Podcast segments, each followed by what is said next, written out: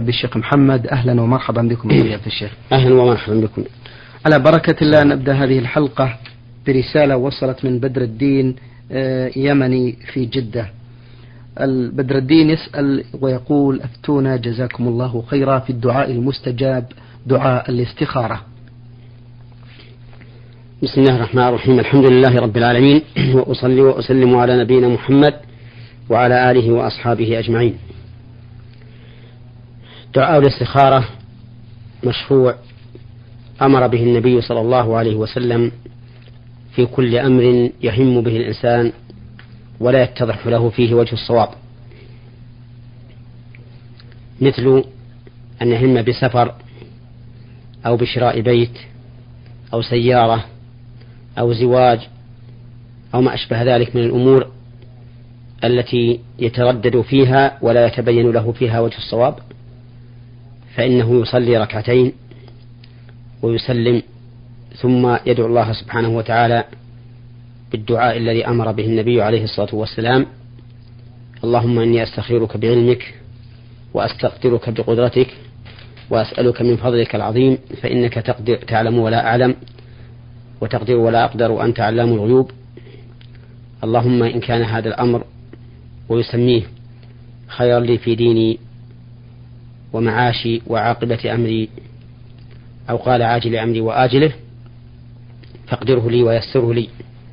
وإن كنت تعلم أن هذا الأمر ويسميه شرا لي في ديني ومعاشي وعاقبة أمري أو قال عاجل أمري وآجله فاصرفه عني واصرفني عنه واقدر لي خير حيث كان ثم رضني به. فإذا قام الإنسان بهذا العمل وتبين له وجه الصواب فعله. وإن لم يتبين بل بقي الأمر مشكلا ولم يزل مترددا فيه فليعد الاستخارة مرة أخرى ومرة ثالثة حتى يتبين له وجه الصواب. ولا بأس حينئذ أن يستشير من يعلم منه النصح والأمانة والمعرفة حتى يزيده من الإقدام أو الإحجام.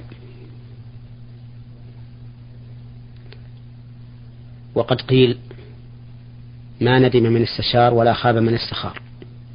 نعم. آه المستمع من السودان أرسل برسالة يقول فيها فضيلة الشيخ هل يجوز للمرأة الحائض أن تذهب إلى المسجد إذ يوجد بالمسجد حلقات لتحفيظ القرآن؟ ولقد سألت عدد من العلماء فمنهم من جوز ذلك ومنهم من حرمه. أرجو إفادتكم بارك الله فيكم. نعم. المرأة الحائض لا يجوز لها أن تمكث في المسجد. فأما مرورها بالمسجد فلا بأس به بشرط أن تأمن تلويث المسجد مما يخرج منها من الدم. وإذا كان لا يجوز لها أن تبقى في المسجد فإنه لا يحل لها أن تذهب لتستمع إلى حلق الذكر وقراءة القرآن اللهم إلا أن يكون هناك موضع خارج المسجد يصل إليه الصوت بواسطة مكبر الصوت فهذا لا بأس به. أي لا بأس أن تستمع المرأة إلى الذكر وقراءة القرآن كما ثبت عن النبي عليه الصلاة والسلام أنه كان يتكئ في حجر عائشة فيقرأ القرآن وهي حائض. وأما أن تذهب إلى المسجد لتمكث فيه لاستماع هذه الأذكار أو القراءة فإن ذلك لا يجوز. ولهذا لما أبلغ النبي عليه الصلاة والسلام في حجة الوداع أن صفية كانت حائضا قال أحابستنا هي. ظن صلى الله عليه وسلم أنها لم تطف طواف الإفاضة فقالوا إنها قد أفاضت. وهذا يدل على أنه لا يجوز المكث في المسجد ولو للعبادة. نعم. بارك الله فيكم. آه، المستمعة سمية من آه، مدرسة الكاملين الثانوية للبنات بالسودان تقول هل يجوز عمل المرأة في المكاتب إذا كان هذا العمل في مكتب الشؤون الدينية والأوقاف؟ عمل, المكتب عمل المرأة في المكاتب لا يخلو من حالين. الحالة الأولى أن تكون مكاتب خاصة للنساء. مثل أن يكون للنساء مكتب في توجيه مدارس البنات أو ما أشبه ذلك. ولا يحضره إلا النساء. فإن عملها في هذا المكتب لا بأس به. أما إذا كان المكتب يختلط فيه الرجال وهي الحال الثانية فإنه لا يجوز للمرأة أن تعمل عملا يكون الرجل شريكا لها فيه وهما في مكان واحد. وذلك لما يحصل من الفتنة باختلاط النساء بالرجال. وقد حذر النبي صلى الله عليه وسلم أمته من فتنة النساء. وأخبر أنه ما ترك بعده فتنة أضر على الرجال منها. حتى في أماكن العبادة رغب النبي صلى الله عليه وسلم في بعد المرأة عن الرجل كما في قوله صلى الله عليه وسلم خير صفوف النساء آخرها وشرها أولها. لأن أولها قريب من الرجال فكان شرها وآخرها بعيد من الرجال فكان خيرها. وهذا دليل واضح على أن للشارع نظرا في بعد المرأة عن الاختلاط بالرجل.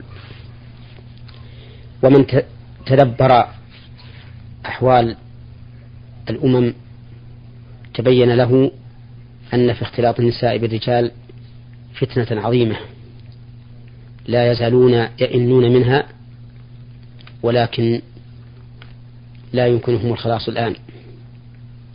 قد اتسع الخرق على الراقع. نعم. آه، أيضا المستمعة سمية من السودان تقول في السودان توجد الكثير من المنكرات والبدع في المآتم فمثلا في المآتم نجد النائحات والنساء آه، يتواجدن في كتل حول آه، الميت. ما حكم الشرع في هذا؟ بارك الله فيكم. الذي أعلمه من الشرع أن النبي صلى الله عليه وسلم لعن النائحة والمستمعة. والنائحة هي التي تبكي على الميت برنة تشبه نوح الحمام. وإنما لعنها النبي عليه الصلاة والسلام لما يترتب على النوح من تعاظم المصيبة وشدة الندم وإلقاء الشيطان في قلوب النساء. ما يلقيه من التسخط على قدر الله عز وجل وقضائه. وهذه الاجتماعات التي تكون بعد موت الميت يكون فيها الندب والنياحة كلها اجتماعات محرمة. اجتماعات على كبائر الذنوب فالواجب على المسلمين الرضا بقضاء الله وقدره. وإذا أصيب الإنسان بمصيبة فليقل إنا لله وإنا إليه راجعون. اللهم أجرني في مصيبتي وأخلف لي خيرا منها. فإن الإنسان إذا قال ذلك بصدق نية وتصديق لرسول الله صلى الله عليه وسلم فإن الله سبحانه وتعالى يخلف عليه خيرا من مصيبته ويأجره عليها. ولقد جرى ذلك لأم المؤمنين أم سلمة رضي الله عنها. حين مات عنها زوجها أبو سلمة فقالت رضي الله عنها مؤمنة مصدقة بكلام النبي عليه الصلاة والسلام. قالت هذا القول اللهم أجرني في مصيبتي وأخلف لي خيرا منها. فماذا كان؟ أخلف الله لها خيرا منها فإنها حين انقضت عدتها تزوجها النبي صلى الله عليه وسلم. فكان النبي صلى الله عليه وسلم خيرا لها من أبي سلمة. والأجر عند الله سبحانه وتعالى. وظيفة الإنسان عند المصائب الصبر والتحمل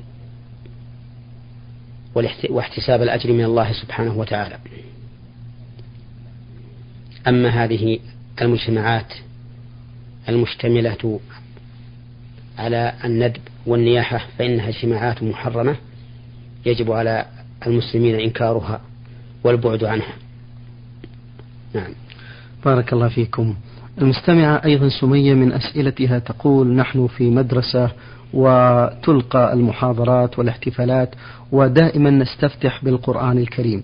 فقد يطلب مني أن أفتتح لهم أنا بالقرآن علما بأن القراءة تكون بمكبر الصوت ويوجد في الاحتفال أو المحاضرة آه، عدد من الرجال فهل في هذا إثم؟ وإذا قرأنا القرآن هل صوت المرأة عورة؟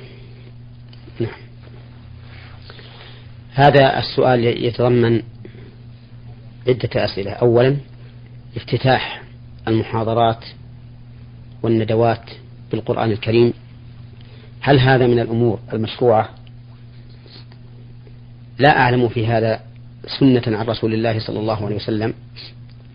والنبي عليه الصلاة والسلام كان يجمع أصحابه كثيرا حين يريد الغزو أو للأمور المهمة التي تعم المسلمين. ولا أعلم أنه صلى الله عليه وسلم كان يفتتح هذه الاجتماعات بشيء من القرآن. لكن لو كانت المحاضرة أو الندوة تشتمل على موضوع معين وأراد أحد أن يقرأ شيئا من الآيات التي تتعلق بهذا الموضوع ليكون بها افتتاح ذلك الموضوع فإن هذا لا بأس به. وأما اتخاذ وأما وأما اتخاذ افتتاح المحاضرات والندوات بآيات من القرآن دائما كأنها سنة مشروعة فهذا لا ينبغي.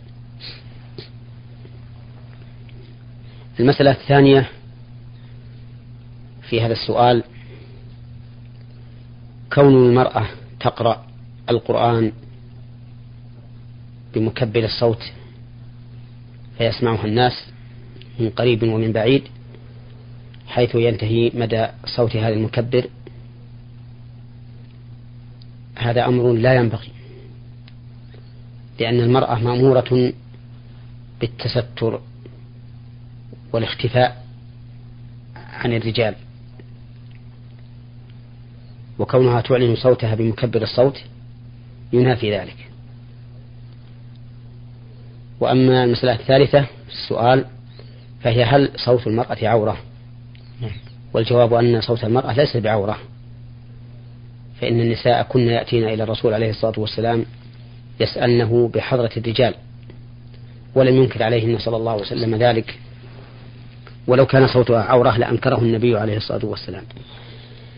فصوت المرأة ليس بعورة لكن لا يجوز للرجل أن يتلذذ به سواء كان ذلك التلذذ تلذذا تلذذ شهوة جنسية أو تلذذ استمتاع وراحة نفس وإنما يستمع إليها بقدر ما تدعو الحاجة إليه فقط إذا كانت أجنبية منه سؤالها الأخير شيخ محمد تقول فيه المستمعة نحن في السودان يأتينا هذا البرنامج في وقت صلاة المغرب وينتهي بعد مضي عشر دقائق من الآذان فأنا أؤخر صلاة المغرب إلى أن ينتهي البرنامج فهل علي إثم في هذا التأخير؟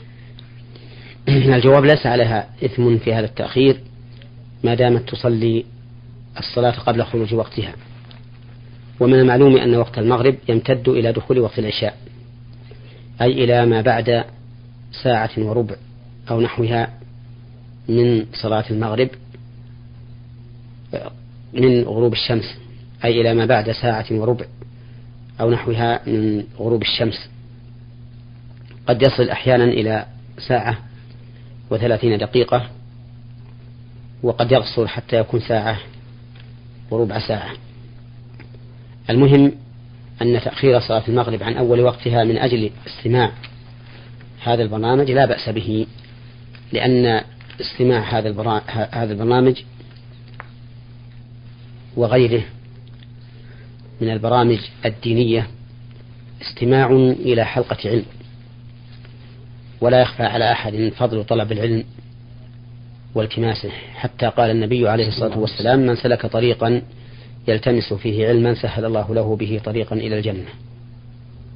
وطلب العلم من أفضل العبادات والقربات. حتى قال الإمام أحمد العلم لا يعدله شيء لمن صحت نيته. قالوا كيف تصح النية يا أبا عبد الله؟ قال ينوي رفع الجهل عن نفسه وعن غيره. وطلب العلم نوع من الجهاد في سبيل الله لأن دين الله عز وجل قام بأمرين بالعلم والقتال لمن نوأه وقام ضده. وإذا علم الله عز وجل من نية هذه المرأة المستمعة أنه لولا طلبها الاستماع إلى هذا البرنامج لصلت في أول الوقت فإنها قد تثاب ثواب من صلى في أول الوقت لأنها إنما أخرت الوقت لمصلحة إنما أخرت الصلاة لأنها إنما أخرت الصلاة لمصلحة شرعية. قد تكون أفضل من تقديم الصلاة في أول وقتها. رسالة وصلت من المملكة العربية السعودية المستمع جيم عين شين. أرسل الحقيقة برسالة طويلة ملخصها يقول بأنه شاب يبلغ من العمر الثالثة والعشرين متزوج على سنة الله ورسوله من فتاة وهي بنت عمه شقيق والده. ويقول لي فترة من الزواج على ما يقارب من أربعة أشهر ويسكن هو وزوجته في بيت آه، أبيه. وفي ذات يوم حصل سوء تفاهم بينه بين آه، يقول بين زوجتي وأهلي فذهبت زوجتي إلى بيت أبيها. وبعد ذلك آه، طلبت مني زوجتي أن أستأجر شقة على قدر الحال لنسكن أنا وهي وحدنا ونبعد عن المشاكل أو أن نسكن في بيت أبيها بشرط ألا تنقطع صلتي بأهلي أبدا وأن أكون سائلا عنهم دوما فوافقت على ذلك الأمر وعرضت ذلك على أهلي ولكن هم رفضوا ذلك وأصروا على أن أسكن عندهم. هل علي ذنب يا فضيلة الشيخ إذا خالفتهم على إصرارهم وسكنت أنا وزوجتي في شقة أو في بيت أبيها؟ أفيدونا أفادكم الله. هذه المشكلة التي حكاها السائل تقع كثيرا بين أهل الرجل وزوجته. والذي ينبغي في مثل هذه الحال أن يحاول الرجل الالتئام بين زوجته وأهله والائتلاف بقدر الإمكان. وأن يؤنب من كان منهم ظالما معتديا على حق أخيه على وجه لبق ولين حتى تحصل الإلفة. والاجتماع فإن الاجتماع والإلفة كلها خير. فإذا لم يمكن الإصلاح والالتئام فلا حرج عليه أن ينعزل في مسكن وحده بل قد يكون ذلك أصلح وأنفع للجميع حتى يزول ما في قلوبهم أو ما في قلوب بعضهم على بعض. وفي هذه الحال لا يقاطع أهله بل يتصل بهم كل يوم ويحسن أن يكون البيت الذي ينفرد به هو وأهله أو هو وزوجته قريبا من بيت أهله حتى تسهل مراجعتهم ومواصلتهم. فإذا قام بما يجب عليه نحو أهله ونحو زوجته مع انفراده مع زوجته في مسكن واحد حيث تعذر أن يسكن الجميع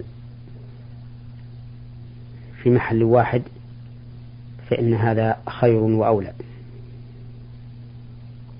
نعم. بارك الله فيكم.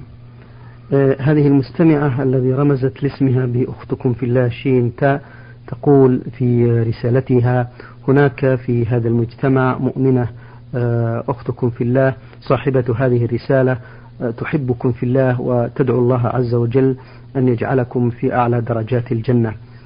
آه، سؤال للشيخ محمد تقول هل تستطيع المرأة أن تصلي وهي حاملة لطفلها؟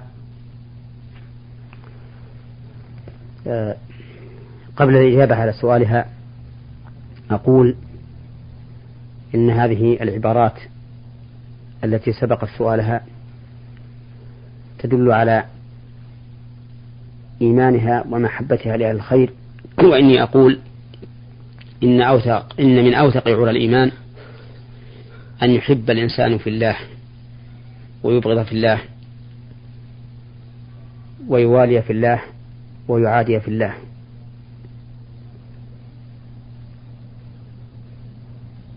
والمحبة في الله عز وجل أقوى من كل رابطة. وليت المؤمنين يصدقون هذه المحبة ويعطونها حقها من الإلفة والتعاون على البر والتقوى وتنشيط بعضهم بعضا فيما يقرب إلى الله سبحانه وتعالى.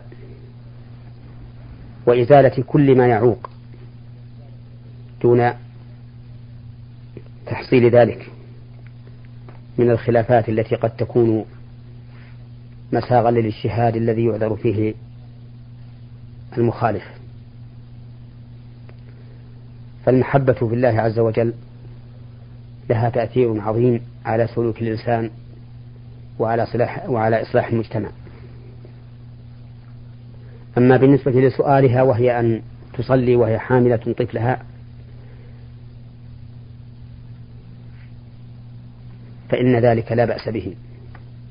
أي لا بأس أن تحمل المرأة طفلها إذا كان طاهرا واحتاج إلى حملها لكونه يصيح ويشغلها عن صلاتها إذا لم تحمله.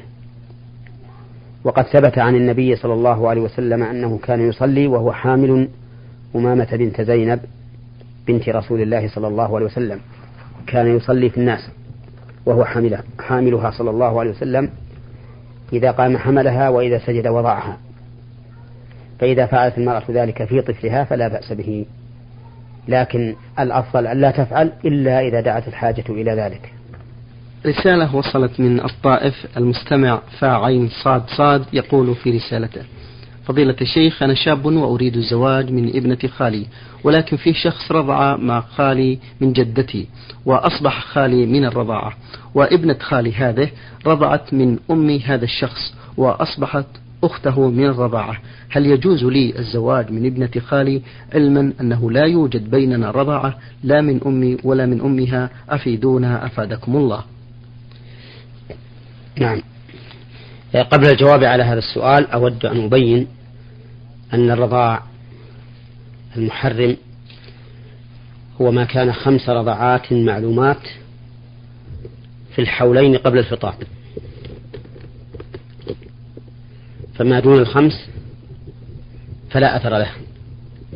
فلو أن طفلا ارتضع من امرأة أربع, رضع أربع رضعات لم يكن ابنا لها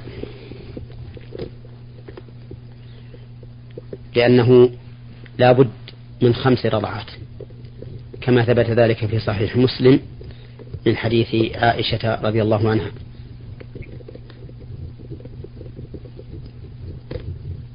وإذا تبين ذلك فإن هذا الرجل الذي رضع من جدتك لا يكون خالا لك إلا إذا تمت فيه شروط الرضاعة. وإذا كان خالا لك فإن ابنة خالك الذي التي تريد أن تتزوجها تحل لك. ولو رضعت من امرأة هذا الرجل الذي رضع من من مع خالك من جدتك. وذلك لأن الرضاعة لا ينتشر فيه التحريم إلا إلى المرتضع وذريته فقط. وأما أقاربه أي أقارب المرتضع من الأصول أو الحواشي فإن الرضاع لا ينتشر إليهم. نعم. بارك الله فيكم.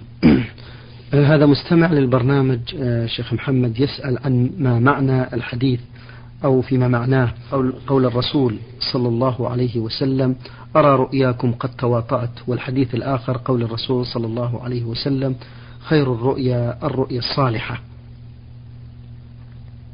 نعم. انتهى؟ نعم. آه لا أدري ماذا يريد السائل بسؤاله هذا. هل يريد أن الرؤيا تثبت بها الأحكام الشرعية أم لا؟ والجواب على ذلك أن الرؤيا الصالحة التي تصدق وتقع هذه تكون جزءا من ستة وأربعين جزءا من النبوة الله أكبر. كما أخبر بذلك النبي صلى الله عليه وسلم. وأما إثبات الأحكام الشرعية بالرؤيا فإن أقرها الشرع ولا يكون ذلك إلا في حياة النبي عليه الصلاة والسلام. ثبت الشرع بها لكن بإقرار الشارع لها. وذلك كإقرار النبي صلى الله عليه وسلم الأذان الذي رآه عبد الله بن زيد بن عبد ربه وكهذا الحديث الذي أشار إليه السائل حيث قال عليه الصلاة والسلام أرى رؤياكم قد تواطأت في السبع الأواخر فمن كان متحريها فليتحرها في السبع الأواخر. قال العلماء وتثبت الأحكام بالرؤيا إذا دلت القرائن عليها ولكنه لا يتغير بها شيء من أحكام الشرع وإنما تنفذ حسب ما تقتضيه الشريعة وضربوا لذلك مثلا برؤيا ثابت بن قيس بن شماس رضي الله عنه حين رؤيا في المنام بعد استشهاده في اليمامة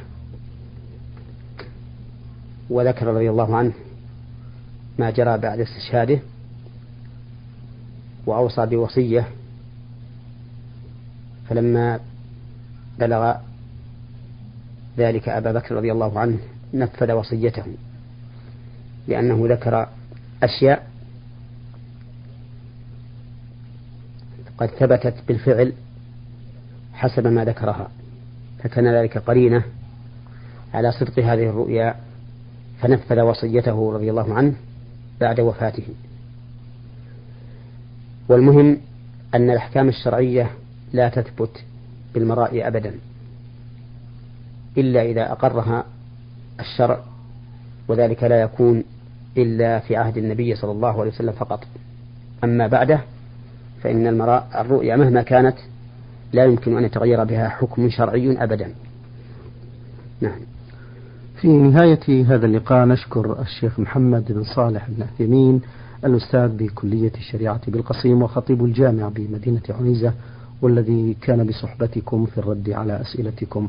شكرا لكم أنتم أيها الإخوة والأخوات على حسن المتابعة ولنا لقاء بإذن الله تعالى في الغد ونحن وإياكم بخير وعافية بحول الله وقوته.